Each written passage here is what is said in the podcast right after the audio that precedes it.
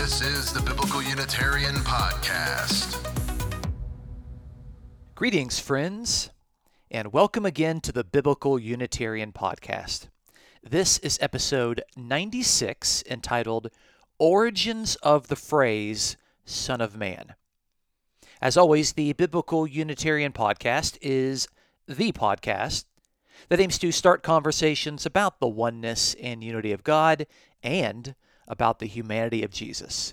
And we're certainly going to be talking about the humanity of Jesus today and for the next few episodes. Thank you so much for joining us today at the Biblical Unitarian Podcast. I am your host, Dustin Smith. Who did Jesus think that he was? Many answers have been given to this broad question. But by looking at Jesus' own words and descriptions that he makes of himself, one interesting answer emerges. Of all the titles used by Jesus, such as Savior, Lord, and Son of God, the most frequent title that Jesus uses as a self reference is actually, to the surprise of many, the Son of Man. If Jesus referred to himself more frequently as the Son of Man than any other title, then it might be a good idea to seek to better understand what was it about this title that made it so important.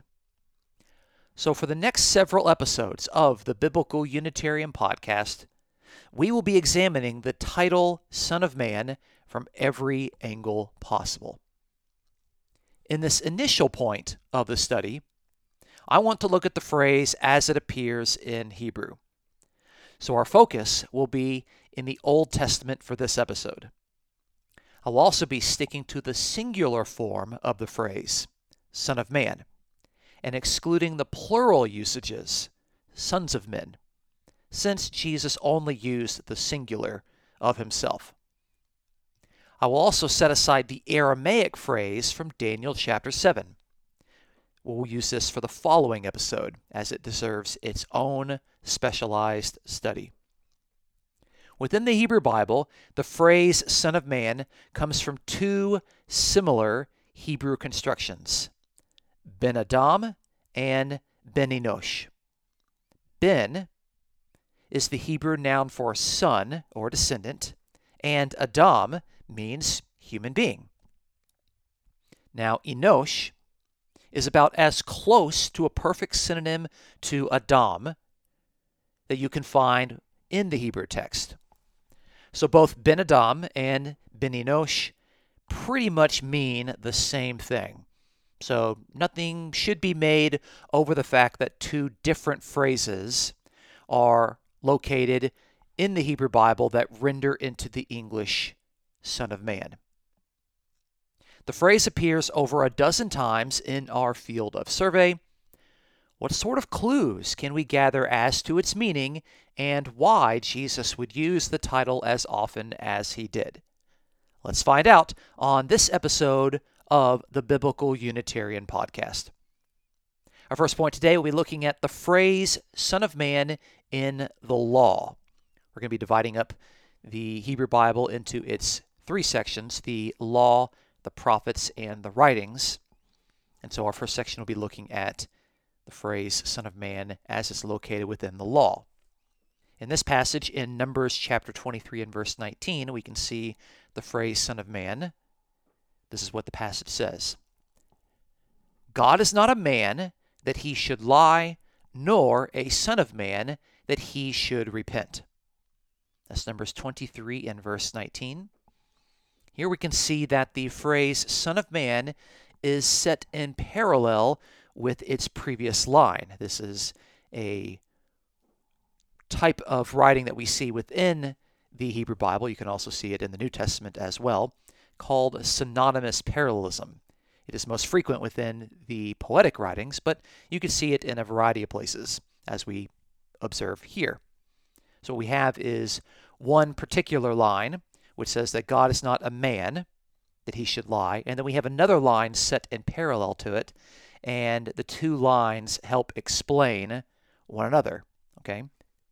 So God is not a man, nor a son of man. And so we can see here that our phrase, Son of Man, is given a helpful clarification with its paralleled line, which has the word man.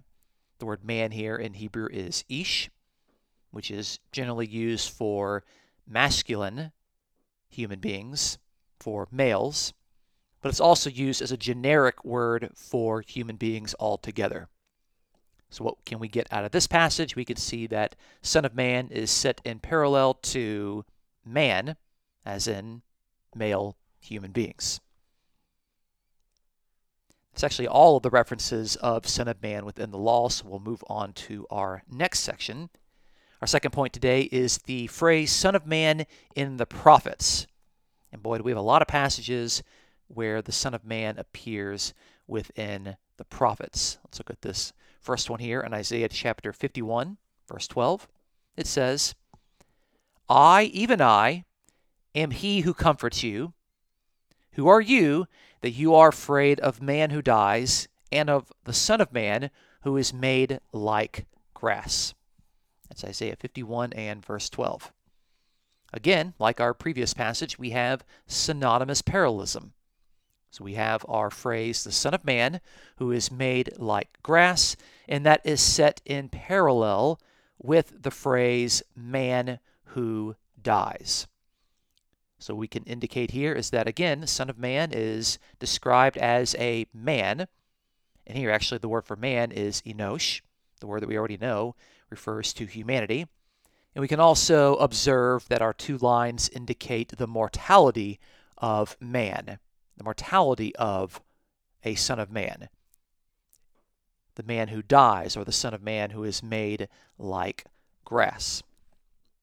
Let's move on to our next passage, Isaiah 56 and verse 2 says, How blessed is the man who does this, and the Son of Man who takes hold of it. That's Isaiah 56 and verse 2. Again, we have synonymous parallelism. We have Son of Man set in parallel with the word man, which again is the Hebrew noun enosh, meaning human or humanity. And we also have the parallel of the man who does something and who holds on to something. We don't learn much about the description of the Son of Man in what he does, but we can see that he's set in parallel with a man, with a human being. Moving right along, we can move to Jeremiah chapter 49 and verse 18. And we have yet again another passage set in synonymous parallelism. This passage says, like the overthrow of Sodom and Gomorrah with its neighbors, says Yahweh, no man will live there, nor will a son of man reside in it. That's Jeremiah 49, verse 18. Again, with the parallelism, we have son of man set in parallel with the word man. Here we have the Hebrew noun ish, meaning a male human being. And so Yahweh here is saying that no man is going to live in this location, nor will a Son of Man reside in it. So, what we learn about the Son of Man there is that is set in parallel with the description of a human being, with a man. We have a similar description later in Jeremiah 49 in verse 33. Hazor will become a haunt of jackals, a desolation forever. No man will live there, nor will a Son of Man reside in it. That's Jeremiah 49, verse 33. Here we have the same parallelism that we observed in the previous passage back in verse 18. So it's repeated here in verse 33, and we're going to see it repeated in our following passage. But for this passage in particular, we have no man, which is the Ish, which is a male human being, nor will a son of man reside in it. So what we learned about Son of Man is that it's set in parallel with a human being. Moving on to Jeremiah 50 and verse 40, we have a very similar construction. It says, As when God overthrew Sodom and Gomorrah with its neighbors, declares the Lord, no man will live there, nor will any son of man reside in it. That's Jeremiah 50 and verse 40. It's almost a word for word repeat of Jeremiah 49 and verse 18. But we are putting it here because it helps gather data as to what the phrase Son of Man means. Again, we have synonymous parallelism. In fact, all the passages we've looked at so far have the phrase Son of Man set alongside another word in synonymous parallelism. I think that's pretty interesting. But here we have Son of Man set alongside the Hebrew noun ish, translated as man, and we know that it's a human being, generally a male human being. So that there is Jeremiah 50 and verse 40. Moving on to Jeremiah 51, verse 43. It talks about her, which is a personification of the sea. Her cities have become an object of horror, a parched land and a desert, a land in which no man lives, and through which no Son of Man passes. Jeremiah 51 verse 43. So here we have, again, synonymous parallelism. We have Son of Man set alongside the word man, and again, the word man is the Hebrew noun ish, a human being. So we're seeing much of the same. We're not seeing much variance in our evidence that we're trying to observe in order to understand what Son of Man means. It seems to regularly refer to a human being. Now, we could move on to Ezekiel, and Ezekiel is actually a very interesting piece of our data because Son of Man seems to be a way that Yahweh continues to refer to Ezekiel himself, Ezekiel the prophet. I'll give you an example. The first time it shows up is in Ezekiel chapter 2 and verse 1, which says, Then he said to me, Son of man, stand on your feet, that I may speak with you.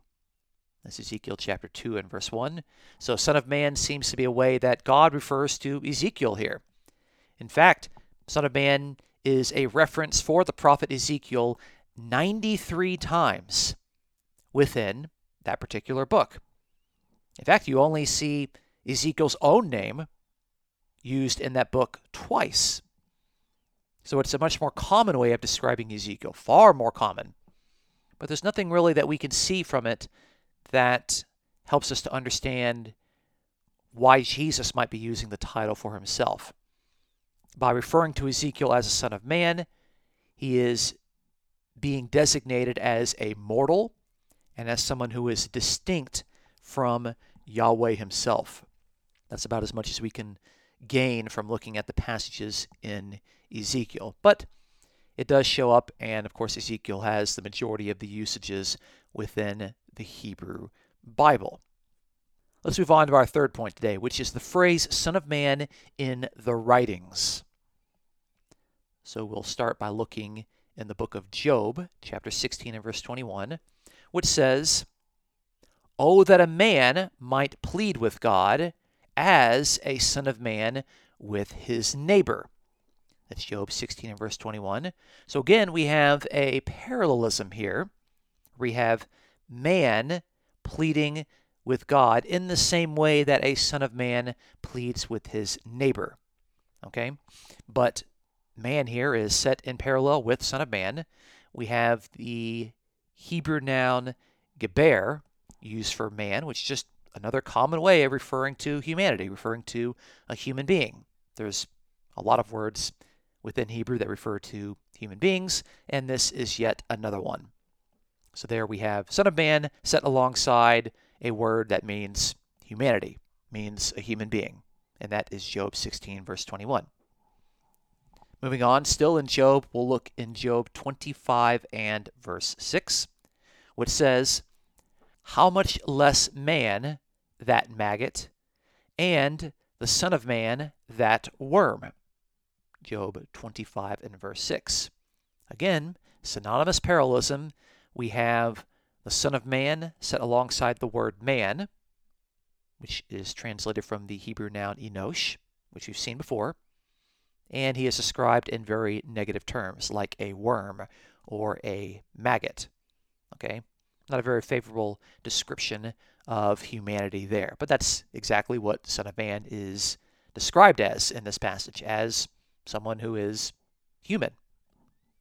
Still in Job, let's look in chapter 35 and verse 8, which says, Your wickedness is for a man like yourself and your righteousness is for a son of man.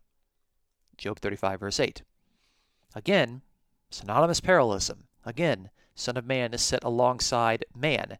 And again, we see man translated here from the Hebrew noun ish, which means humanity, sometimes refers to a male human being.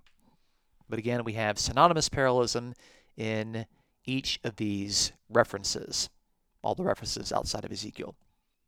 Moving from Job to the Psalms, you can look at Psalm 8 and verse 4, which is a very important psalm, by the way.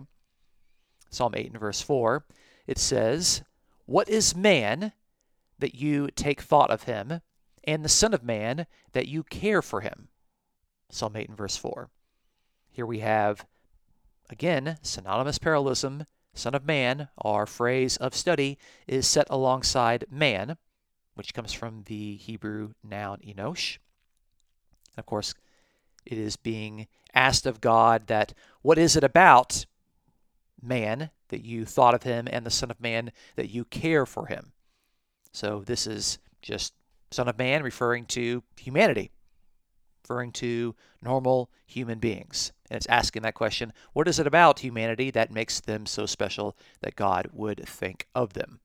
Of course, the psalm goes on to indicate that they were made a little bit lower than God, but they were crowned with glory and honor, in reference back to the crowning accomplishment of humanity that we see in the theology of Genesis chapter 1 with the initial human being, Adam, who, to the surprise of nobody, has a name which means humanity. That's what Adam means. Adam means humanity, human being. Moving along to Psalm 80 in verse 17, it says, Let your hand be upon the man of your right hand, upon the Son of Man, whom you made strong for yourself. Psalm 80 and verse 17. This is a call to God, saying, God, let your hand be upon the man, coming from the Hebrew noun ish, and upon the Son of Man, whom you have made strong for yourself. To make someone strong is to empower them with one's right hand, and that's what we can see here again in the synonymous parallelism. And in this parallelism, we again see Son of Man set alongside another word which means a human being, which means humanity. That there is Psalm 80 and verse 17.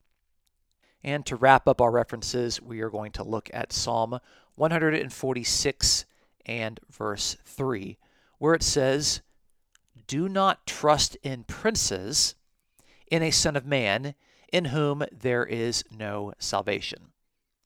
That's Psalm 146 and verse 3. Now, a lot of translations in English aren't going to have Son of Man here. Sometimes it's translated as mortal men. Do not trust in princes, in mortal men, as the NASB has it. But it's actually singular in Hebrew. It's actually our phrase, Son of Man, that we are interested in observing. But I can understand why translators would not want to translate a passage that says, Don't trust in the Son of Man in whom there is no salvation, because that could be confusing for New Testament theology. But the phrase is Son of Man, and so we need to look at it. But the point here is that Son of Man is set again in synonymous parallelism, but it's set in parallel with princes. This is the first time that we see this word princes, which is actually not a noun, it's actually an adjective, plural adjective for nobles, the adjective nadiv.